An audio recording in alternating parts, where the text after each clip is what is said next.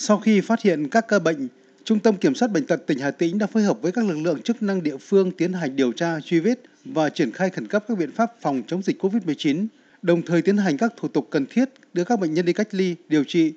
Như vậy, tính từ ngày 4 tháng 6 đến nay, Hà Tĩnh ghi nhận 253 ca mắc COVID-19.